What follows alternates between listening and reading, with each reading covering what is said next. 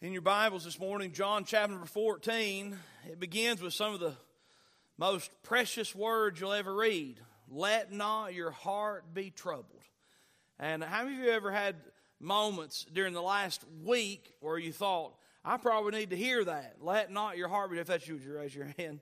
It happens, does it? It happens regularly. And when we come to John chapter number 13 and 14, uh, we come to a passage of Scripture where the Lord Jesus Christ very intentionally is helping his disciples with the uncertain days that are ahead. We'll back up to chapter number 13 for our message today, and we'll roll into chapter 14. But if you'll just back up beyond verse 36, which is the beginning of our text for today, I'll remind you of some things we talked about in our last message from this passage of Scripture. Jesus says in verse 34, a new commandment I give unto you, that ye love one another. As I have loved you, that ye also love one another. And the message that Jesus is preaching is boys, you're going to have to learn to love one another. Uh, what was going to happen? I mean, in just a few hours, the disciples will be in the upper room and there'll be a fuss about who's the greatest. And Jesus just reminded them, hey, stop that foolishness. You're going to have to love one another. You're going to have to learn to forgive. You're going to have to learn to be patient. You're going to have to love one another because the days that are ahead are going to be difficult. And the devil's going to try everything he can to pit you against one another. You know, the devil's still in that business. It's one of his favorite tactics to make you jealous and me jealous and me angry and you angry and fighting among one another. And, oh, it's sad. It's true. And so the Lord is beginning this process. He says, Listen, it's going to be tough. I understand. The days that are ahead are going to be tough, but they'll be worth it. He says, Start by loving one another. And then our text. The Bible says in verse 36 Simon is concerned. He's heard something from his Savior's mouth that bothers him more than anything else. In verse 33, he says, Little children, yet a little while I am with you, ye shall seek me, and as I said unto you, unto the Jews, whither I go, ye cannot come. Peter, he keeps hearing, I cannot come, I cannot come. He keeps saying, You're not going to be there. Lord, you're not going to be there. And so Peter, in response, says in verse 36,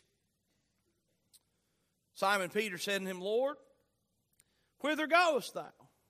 Jesus answered him, Whither I go, thou canst not follow me now, but thou shalt follow me afterwards. Peter said unto him, Lord, why can I not follow thee now? I will lay down my life for thy sake. Jesus answered him, Wilt thou lay down thy life for my sake? Verily, verily, I say unto thee, the cock shall not crow till thou hast denied me thrice. Now, in our Bibles, we have chapter and verse divisions. Don't let the chapter and verse divisions keep you from seeing the whole story. And in this passage of Scripture, the context and the message of John chapter 14 begins in chapter 13. And I want you to understand this. Verse 38, we're going to roll right into verse number 1 of chapter 14. The Bible says, Jesus answered him, Wilt thou lay down thy life for my sake. Verily, verily, I say unto thee, the cock shall not crow till thou hast denied me thrice. And Jesus continues the narrative. He's concerned about Peter. He's not just ripping Peter to shreds because Peter's going to deny him. He's like, Jesus says, Look, you're going to deny me. You're going to mess up. Aren't you glad that even though God knows you are going to absolutely, utterly mess up, he yearns to encourage you and help you and strengthen you anyway. Hallelujah. So, out of the same mouth, with the same loving tone, Jesus looks at Peter and says, Listen, you say you'll go with me unto death? And he says, Peter, before the cock shall crow, you'll deny me three times. And Jesus, with the same tone, he doesn't even stop. He doesn't pause. There's no, there's no change of events, there's no change of venue. He goes from, You're going to deny me three times. He says, But listen, Peter, let not your heart be troubled.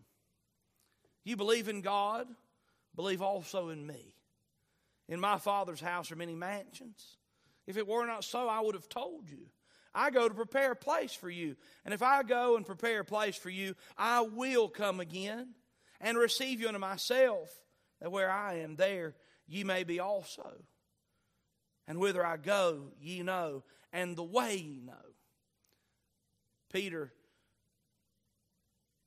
gets his answer, his hope. And Peter kind of steps out into the shadows, and something Jesus said really strikes a nerve in Thomas's heart. Jesus says in verse 4, Whither I go, you know, and the way he, you know. He said, he's talking to Peter. He says, You know, you know the way. And then Thomas speaks up.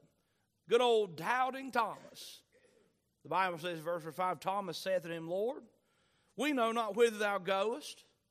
And how can we know the way? He says, Hey, you say we know. I don't know. Help, I don't know. And Jesus reminds him, Yes, you do. Jesus says unto him, I am the way, the truth, and the life. No man cometh unto the Father but by me.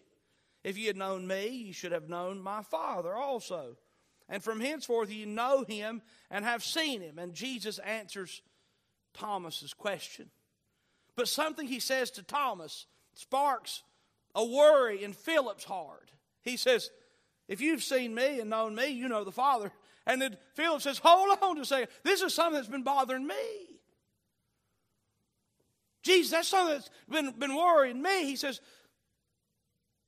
verse 8, Philip saith unto him, Lord, show us the Father, and it sufficeth us. He says, If you'll show me, it'll be sufficient. Verse 9, Jesus saith unto him, Have I been so long time with you? And yet hast thou not known me, Philip? He that hath seen me hath seen the Father. And how sayest thou then, Show us the Father? Believest thou not that I am in the Father, and the Father in me? The words that I speak unto you, I speak not of myself. But the Father that dwelleth in me, he doeth the works. Believe me that I am in the Father, and the Father in me, or else believe me for the very work's sake. Verily, verily, I say unto you, he that believeth on me, the works that I do, shall he do also. And greater works than these shall he do, because I go unto my Father. And in this passage of Scripture, the disciples are concerned, they're burdened, and Jesus says, Let not your heart be troubled to Peter. But you'll see as we look at this text of Scripture that through this whole passage, the Lord Jesus is offering help and aid and comfort and peace and instruction to aid his disciples in the days that were coming. Peter's concern was different than Thomas's. And Thomas's was different than Philip's. And Philip's was different than Peter's. And you know, all the different combinations we could have. They were all different.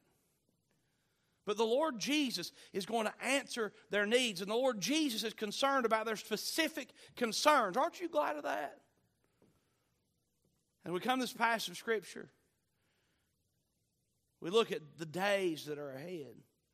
We anticipate life, and we anticipate the difficulties of life, and we anticipate the things we don't know that we need to anticipate. We're prone to worry and fret, be burdened about things that are far out of our control. And God's word to us, very specifically, to each of us individually, is hey, listen, my children, let not your heart be troubled. Let not your heart be troubled. You know that we do not have to live life with a troubled heart. We don't have to live life in fear.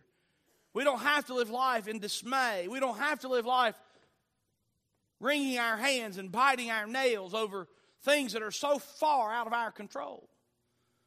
We need to learn what the disciples are in the process of learning in John chapter 13 and chapter number 14. That the Lord Jesus is our hope, our anchor, and His Word will guide us. Let not your heart be troubled. Let not your heart be troubled. Let's consider number one. Number one, Peter wants to go.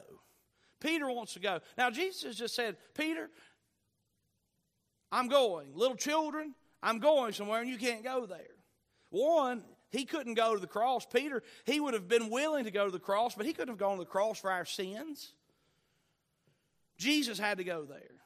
And Peter couldn't go into the tomb and rise again the third day. Peter couldn't have taken our sin away because Peter was just a Peter.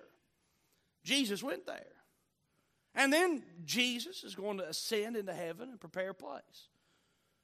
And so Jesus says to Peter, You can't go there right now. And Peter's like, Whoa, whoa. I don't ever plan on living another day of my life without being with you. And he says, Jesus, I'll go even to death. We understand Peter wants to go. When I look at Peter, let's read the text. We, need to get back to the Bible. Verse 36, the Bible says, Simon Peter said to him, Lord, whither go? So where are you going? Jesus answered him, Whither I go, thou canst not follow me now. He says, You can't go there now, but thou shalt follow me afterwards. Your time's coming, Peter. Peter said to him, Lord, why can't I follow thee now? I've circled that word now. How many of you have a, a now personality? I do. You know what I want? I want it all, and I want it now. That'd make a good slogan for a uh, commercial, wouldn't it? Maybe we could sell that to somebody. I'm just kidding. It's already there. At any rate, now. He said, I want it now. Peter wants to go. Peter, his uh, spirit is impatient. Peter is the kind of guy, he says, I, I need the action right now. I, don't, can't, I can't, geez, I keep saying the thoughts of not being with you. I want it all. I want it now. I want what I want, and I want it now. He says, I want to go to heaven right now. If that's where you're going, I want to go to heaven right now. I don't know about you, but there may be some burden that you're bearing, some situation that you're in, and you yearn in your soul for it to be over. I want you to learn something from Peter and Jesus. Peter wants it now. Peter wants to go. But you know, it's not always right to go. As a matter of fact, we're going to see in the life of Peter that if Jesus had just done what Peter asked him to do and took him on to heaven, Peter would have missed out on God's perfect plan. And the most useful days of Peter's life that were yet to lie ahead. Peter wants to go. Peter says, I don't want to deal with this anymore. I don't want that trouble anymore. I want, to, I want to be free from that burden. But we'll understand that Peter learns that his ways and God's ways aren't always exactly the same, but God's ways are always better. Peter wants to go. The Bible says in verse 37 Peter said to him, Lord, why can't I not follow thee now? I will lay down my life for thy sake. He says, he says, I'll follow you. It's not a matter of fear of death. I'll follow you. I'll lay down my life for you. And Jesus reminds Peter that Peter isn't as qualified as he thinks he is. Jesus answered Wilt thou lay down thy life for my sake? He says, Will you really, Peter? Will you really? And Jesus says, Verily, verily, I say unto thee, the cock shall not crow till thou hast denied me thrice. He says, Peter, look, you are going to deny me. I'm reminding you of something. You're going to deny me. Peter wants to go. Peter says, I want it now. I want to do this now. I want this now. I want this fixed. I want this solved. I want it now. And Jesus' word to Peter, Peter wants to go, is verse number 1 of chapter 14. Let not your heart be troubled. You believe in God, believe also in me. In my Father's house are many mansions. If it were not so, I would have told you. I go to prepare a place for you, and if I go and prepare a place for you, I will come again and receive you unto myself, that where I am, there ye may be also. And whither I go, you know, and the way you know. Jesus says to Peter, Look, Peter, let not your heart be troubled. He says, There's a heaven, it's real. I'm going to prepare it for you. I'm going to come again. There's hope. It's bright. But in answer to your impatience, Peter, you're going to have to wait a while. But your waiting will not be in vain. Don't worry. Let not your heart be troubled. I promise you, you're going to get to heaven. You're going to get to the place where you need, where you yearn to be. The burdens will be taken away. But in the meantime, Peter, don't be troubled because I want to use you. Another passage of scripture that accounts the same story Luke chapter number 22, You don't need to turn there. Jesus looks at Peter and says, Peter, before the cocks will crow, you'll deny me three times. He says, But I've prayed for you that your faith fail not. And he says, And when thou art converted, when you're changed, when you're changed from this impatient Peter to the person that I'm going to use for my glory, he says, When thou art converted, he said, Peter, strengthen thy brethren. You know what I look at and see in the life of Peter? Peter says, I want relief from this right now. But God saw in Peter's life, he says, Peter, don't you worry. All this trouble and all this burden, even your denial, is something that I'm going to use to help you to help others. Folks, don't ever forget that God wants to use you to help others. There's been many times I've showed up to church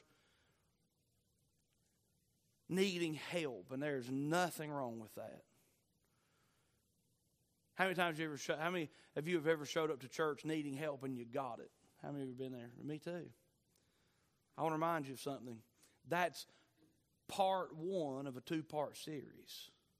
You see, God helps you. And He will, and He's faithful to help you. He says, Let not your heart be troubled. God wants to help you, but God wants to help you so that you can help others. Don't forget it.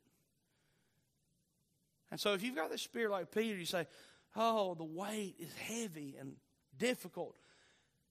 And I want, hey, I'll just tell you, I'm ready to go on to heaven. Get me out of here. There's nothing wrong with yearning for heaven. There's nothing wrong for longing for the coming of Christ. We should be looking for it. But I want you to know something. In life's troubles and storms, if you've got a Peter spirit that says, Peter, Peter says, I want to go. I want to go. You remember something. Let not your heart be troubled. God has a purpose, and God is going to help you. And you can trust Him to fulfill His plan and meet your need. Peter says, Go. Peter wants to go. Number two, Thomas. We see the second character in this series, and it's Thomas. Thomas wants to know. Thomas is one of these guys, doubting Thomas. You know why he's a doubter? Is because he's a thinker.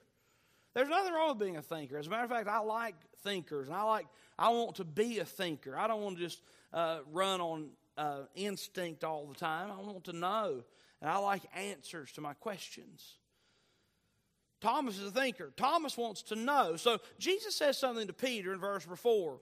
He says, Peter, whither I go, you know, and the way you know. And when Thomas hears Jesus say that, he says, Whoa, I remember something. I don't know where you're going.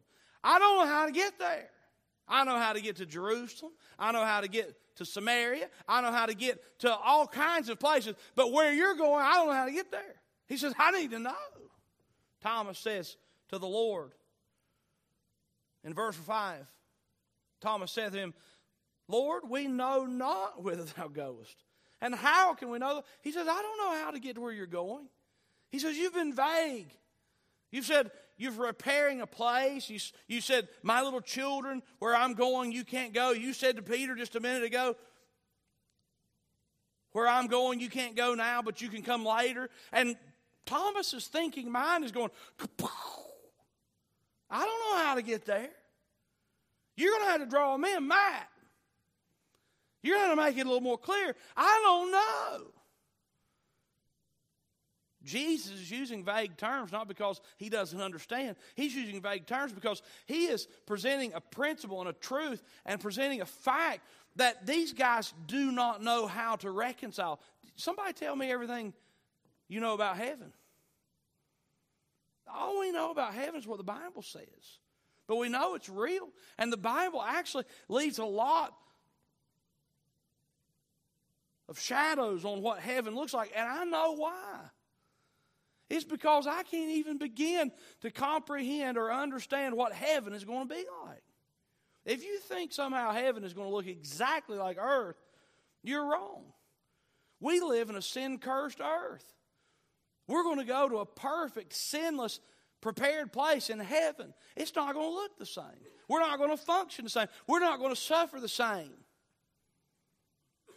There are lots of joys on earth. Aren't you glad? God is so merciful and kind to us that we have so much in life to enjoy. I love life.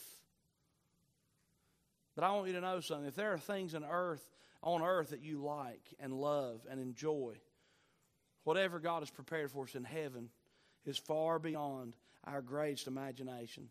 The Bible says, Eye hath not seen, ear hath not heard, neither enter in the heart of man the things that God has prepared for them. You can't begin to fathom it. And so Jesus said, I can't, I'm not going to tell you a lie.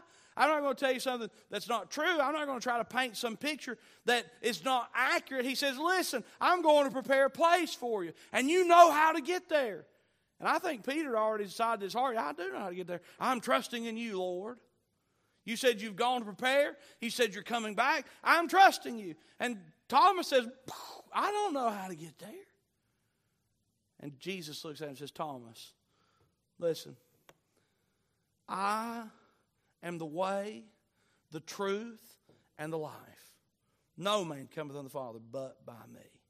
What's Thomas? What does Jesus say to Thomas? It says, Hey, Thomas, whoa. I know you like to know everything.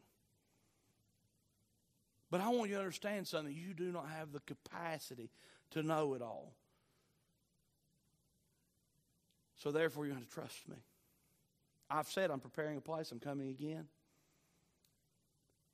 You're going to have to trust me. You're going to have to trust me. You're going to have to trust me. How many Thomases are there in the room? I can count one, two, three.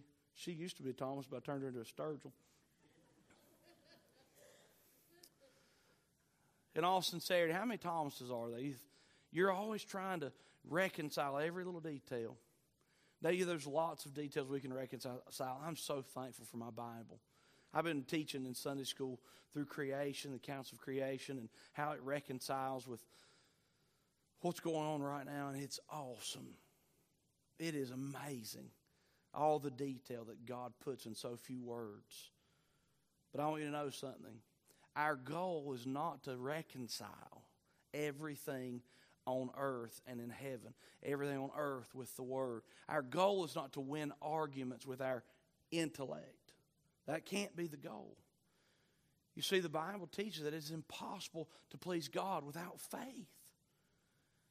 And to the Thomases in the room, Jesus says, Hey, listen, I know that you're having trouble trying to put all the pieces together. Is it a rocket ship that we go to heaven on? Is it a teleportation? What is it? Tell me about it. I want to see the technology.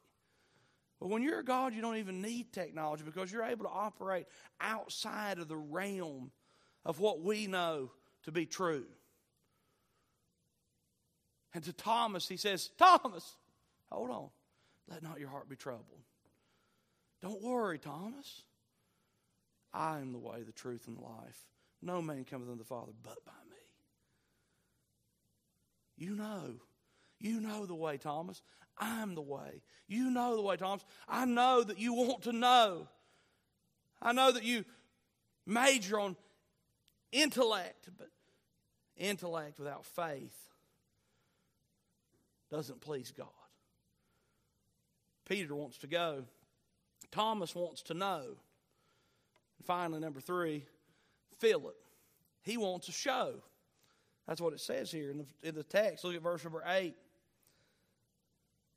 Philip saith unto him, Lord, show us the Father, and it sufficeth us. Uh, Philip's one of these guys, he says, if I can see it, I'll believe it. But until I see it, I ain't going to. Sight. He says, I want to see it. I want to show. Philip saith unto him, Lord, show us the Father. And it sufficeth that Jesus saith unto him, verse number 9, Have I been so long time with you, and yet hast thou not known me, Philip? He that hath seen me hath seen the Father. And how sayest thou then, Show us the Father? He says, Listen, Philip, We've talked about this before. If you've seen me, you've seen God the Father. You see, Jesus Christ, God the Son, God the Father, and God the Holy Spirit are co equal, coexistent, eternally existent together. The Godhead. Jesus is eternal. Jesus is God. And the book of John spends lots of time on this subject. And Jesus wants us to know something. If you've seen me, you've seen the Father. And Philip says, If you'll show us the Father, I'll believe you. And Jesus says, Here I am. Look! Here I am. Here I am. He says, You've seen me, you've seen the Father. And then the emphasis becomes just right. Verse number 10 Believest thou not that I am in the Father, and the Father in me? The words that I speak unto you, I speak not of myself, but the Father that dwelleth in me, he doeth the works. He says, Do you believe?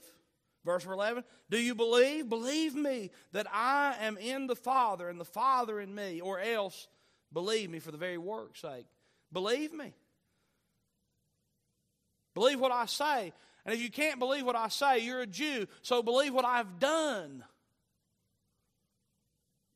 What had he done? He'd raised the dead, brought sight to the blind, hearing to the deaf, speech to the dumb. He'd restored the dead to life. He'd fed multitudes. Believe me. Believe what I've done. Verse 12 Verily, verily, I say unto you, he that believeth on me, the works that I do shall he do also. And greater works than these shall he do, because I go unto my Father. Philip wants a show. He's like, Show me, show me, show me. It's a fascinating story in the Bible. There's a man in hell.